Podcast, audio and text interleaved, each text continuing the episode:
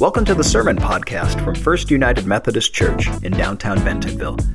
If you have questions related to what you hear today, or just want to find out more about the ministries at First United Methodist Church, please visit us online at fumcbentonville.org or check us out on Facebook, Instagram, or TikTok. Praise the Lord. We are in this series where we are looking at the positive sum reign of God and how when we meet God, when we give to God, God has a way of meeting us and exceeding our expectations. Today we're going to dig into how we sometimes come to meet God, whether we bring all that we can or not, and whether the expectations that we have on each other are what God actually means for us. I'm also going to say that I had a typo in listing the first scripture, so I'm sure that they dutifully followed my instructions. But if we end at verse 29, it ends mid sentence. So I'm going to keep reading. It won't be necessarily be on the screen, but I didn't want to leave you hanging. So we're going to hear two passages one from uh, Mark chapter 10 and then one from Mark 12. Hear now the word of the Lord. As Jesus continued down the road, a man ran up, knelt before him, and asked, Good teacher, what must I do to obtain eternal life? Jesus replied, Why do you call me good? No one is good except the one God. You know the commandments don't commit murder, don't commit adultery, don't steal, don't give false testimony, don't cheat, honor your father and mother. Teacher, he responded, I've kept all these things since I was a boy. Jesus looked at him carefully and loved him. He said, You are lacking one thing. Go, sell what you own and give the money to the poor. Then you will have treasure in heaven. And come, follow me. But the man was dismayed at this statement and went away saddened because he had many possessions. Looking around, Jesus said to his disciples, It will be very hard for the wealthy to enter God's kingdom.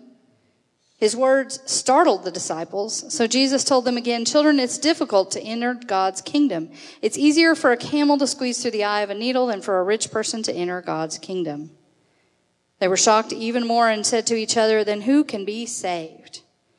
Jesus looked at them carefully and said, It's impossible with human beings, but not with God. All things are possible for God. Peter said to him, Look, we've left everything and followed you. Jesus said, I assure you that anyone who has left house, brothers, sisters, mother, father, children, or farms because of me and because of the good news will receive 100 times as much now in this life houses, brothers, sisters, mothers, children, and farms with harassment, and in the coming age, eternal life. But many who are first will be last, and many who are last will be first. Jesus sat across from the collection box for the temple treasury and observed how the crowd gave their money. Many rich people were throwing in lots of money. One poor widow came forward and put in two small copper coins, worth about a penny. Jesus called his disciples to him and said, I assure you that this poor widow has put in more than everyone who's been putting money in the treasury. All of them are giving out of their spare change, but she, from her hopeless poverty, has given everything she had, even what she needed to live on. This is the word of God for the people of God. Thanks be to God. Let us pray. Lord, open our hearts, our minds, and our eyes that we might see and know the word you have for us this day. In your holy name we pray. Amen. So, my dad loved to give me mind bender riddles to work on. And some of these I got really quickly, and some of them took a long time to unravel. The, probably the one that I, that I figured out the fastest was this riddle. There's a plane has crashed on the border of the United States and Canada. Where do you bury the survivors? The next riddle that I solved in a decent amount of time was there's a frog at the base of a 30 foot well. Every day the frog jumps up three feet and slides back two. How many days does it take the frog to get out of the well? And then the one that took an embarrassing amount of time to solve years. Railroad crossing, look out for the cars. Can you spell that without any R's? It's because of these riddles and the amount of time that it took and the energy that it took and how it racked my brain that I both love and hate coming across such riddles. So right now I'm in the process of rewatching Brooklyn Nine-Nine and in it there is a riddle that is passed back and forth between the staff. You have 12 people. 11 of those people weigh exactly the same. One of them is either heavier or lighter. And you have to determine who is the one who is heavier or lighter. And the only tool that you have is a teeter totter or a seesaw, depending on what you call it. But you can only use it three times. Now, I thought this was very easy. I was like, okay, you split them into six and six, and then whichever one tips down, you take those six and break them into three and three, and then whichever one tips down, you take those three and put two of them on, and if it's even, then you know the third person is the one who is lighter or heavier.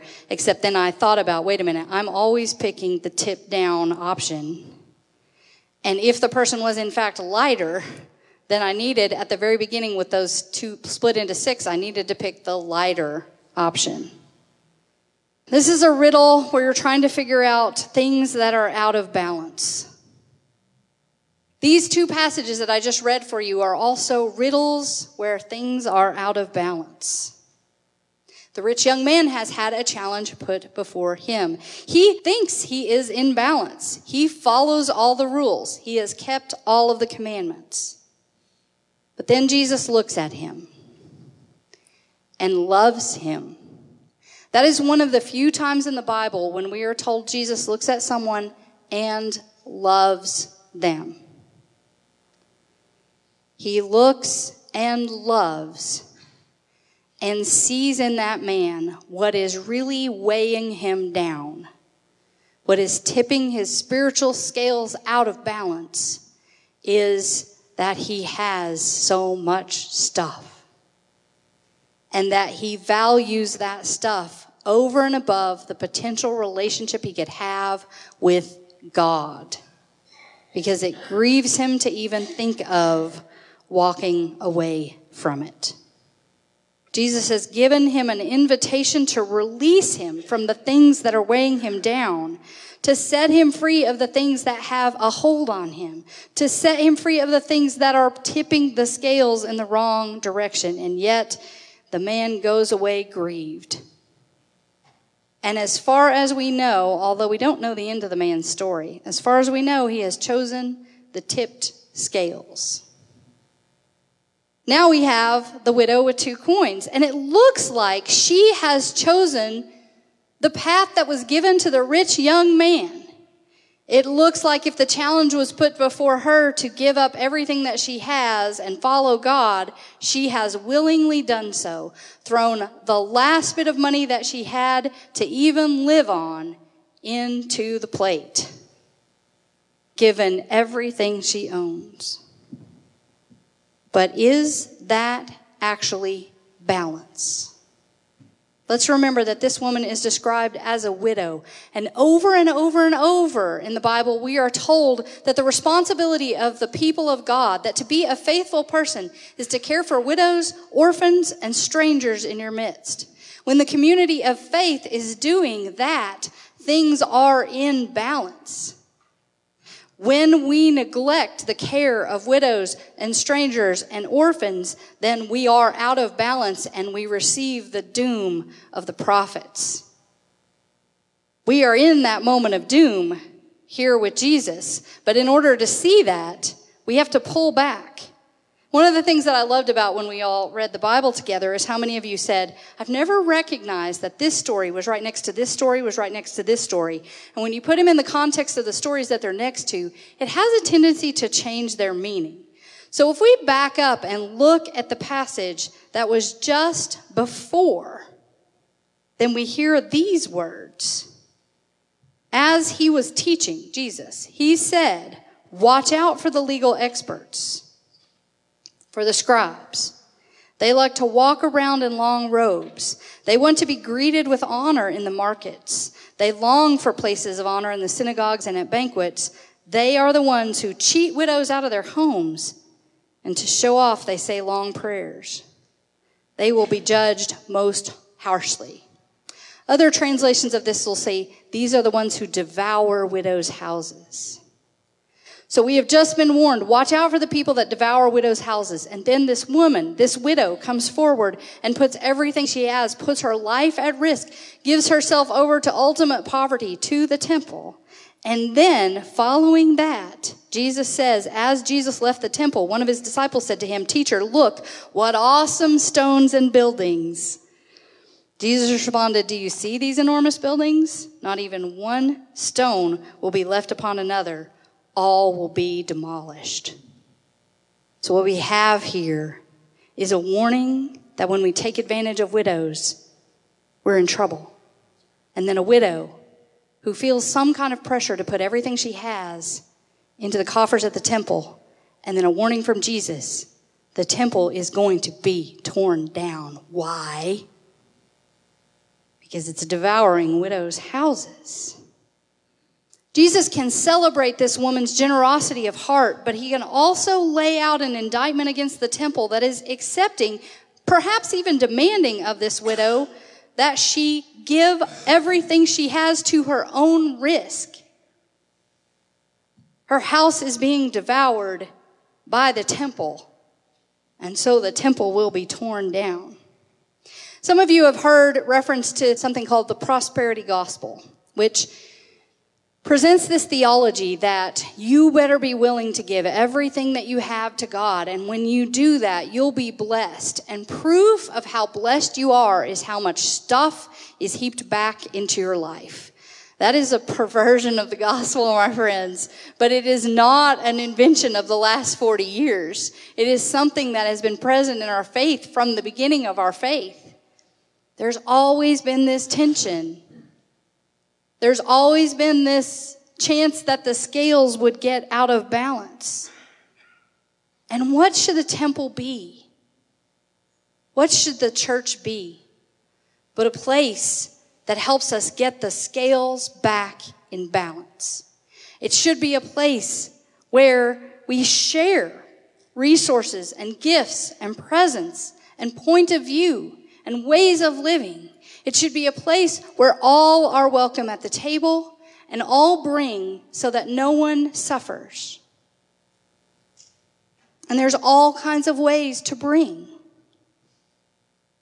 And the reality is, and I've said this over and over and over, there's always enough. We serve a God of abundance, not of scarcity. There is always enough. In fact, there is more than enough. And when the scales are in balance, it's not just that we are in true community, but also that the scales get lifted. Because when we all bring in and we all contribute and we level out the playing field again, then there's more. And we're raised up higher. But it is admittedly very difficult work. It is so hard to break the back of inequality, to break the back of hierarchy, to break that of exclusion and economic division. It's very difficult to do that. We try to do that here. We seek to be a place where all are welcome, where everyone's gift, whether it's monetary or it's a gift of presence or it's a gift of way of life, is recognized and honored as something precious brought before God and something that strengthens the whole of the community. And I have gotten to celebrate over and over and over this week the pouring out of gifts. This very worship service celebrates that we all get to come together and pour out our gifts. And it doesn't matter about worship style and it doesn't matter what kind of music that you like. What matters is that we're all bringing something before God and we can all celebrate that together. But I've also gotten to see it in confirmation this weekend when we had the confirmation retreat. And our kids went to the Islamic Center and created community across religious boundaries with other children. And we left with an invitation to come to the breaking of the Ramadan feast because our kids gave of themselves to that place and that presence and showed love and experienced love across things that should have divided us, that should have thrown us out of balance. And then we recognize that there are different moments in time and different places in life that we need to be present with one another. We have a group that's pulling together Fun Friday Fellowship for retired folks to come and gather. And that's out of passions that some in our community have had that our retired folks need to have authentic places of community where they can gather and laugh and play games and have fun together. And they've brought that gift forward and given that space. And that starts this coming Friday, 1.30 to 3.30. And then some women gathered together and said, we want to put together a women's retreat. So they're working on planning that for April. These are all people that are bringing forward gifts, giving of themselves in a way to create spaces of community, to create places where barriers are broken down, to create places where we might gather together as one. But we don't do it perfectly every time. This week I heard a story of a class that we recently held here. It's actually a class that's tied into some offerings that are given across the state. We offered to host one of those this week. And in hosting that class, we made some decisions that we were intentional about making a more welcoming space and a place where people could feel equal no matter where they stood in the world. And so we kept the cost of the class down to a bare minimum, basically the cost of a book. And we did not offer lunch because other places that offer this in the state can't afford to offer lunches for everybody, so we didn't want to throw things out of balance that way. So we invited everyone to bring their lunch, and especially we wanted to say we recognize there are different dietary needs and allergies and that sort of thing, and we want to honor that. So please bring your own lunch, and we'll share in a meal together. Well, because of who we are, because of our welcome statement, there was a gentleman in that class who is a gay man, and he felt at home in this place and he felt safe sharing about who he is and what his struggles are. But in that same class, there was a man who just a few weeks ago was homeless. He came, but couldn't afford the book and couldn't bring his lunch. And in the decisions that we made that we thought were being welcoming, we actually created a space where someone was excluded. So we have to do differently. We've decided next time we will offer soup for anybody who wants to come have soup. So it's not extravagant meal. It doesn't create that kind of exclusion. And we will still say if you want to bring your own lunch, bring your own lunch, but we'll at least have a meal there present so someone doesn't have to feel singled out and excluded. And that's the challenge, y'all. It's hard. It's hard finding places where true and authentic community exists, where equality is present, where there is a breaking down of barriers because there are so many barriers. But you know what? We got to keep trying. We got to keep trying. We got to keep working on this riddle. Just like I worked on the riddles that my dad gave me. So, if a plane crashes on the border of the United States and Canada, where do you bury the survivors? You don't bury survivors. If a frog's at the bottom of a 30 foot well and every day jumps up three feet and slides back two, how many days does it take him to get out of the well? 28. Because on the 28th day, he jumps from 27 feet and hits the top of the well and doesn't slide back. Railroad crossing, look out for the cars. Can you spell that without any R's? I tried for years to go A I L O A D C O S S I N G. And my dad would just laugh. Can you spell that without any R's? T H A T. But when it comes to the teeter totter challenge, I don't want to figure that out so that we single out the one who is different. Instead, what I want is when the teeter totter is tipped this way, that those tipped this way push up with their legs, and those on this side lean forward or back to bring everything back in balance, so that the one who is different is not pointed out. We can celebrate diversity without singling out difference. And that is the balancing act. That is the charge before us. Amen.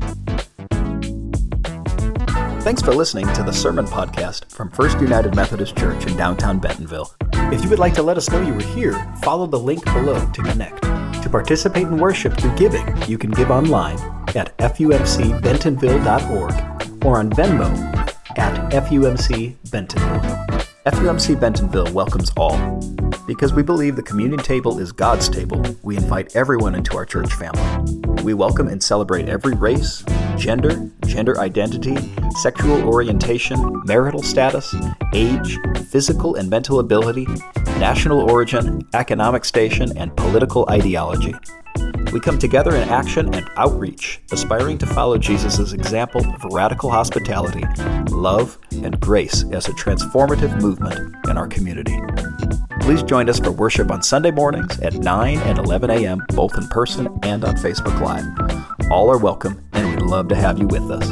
Grace and peace.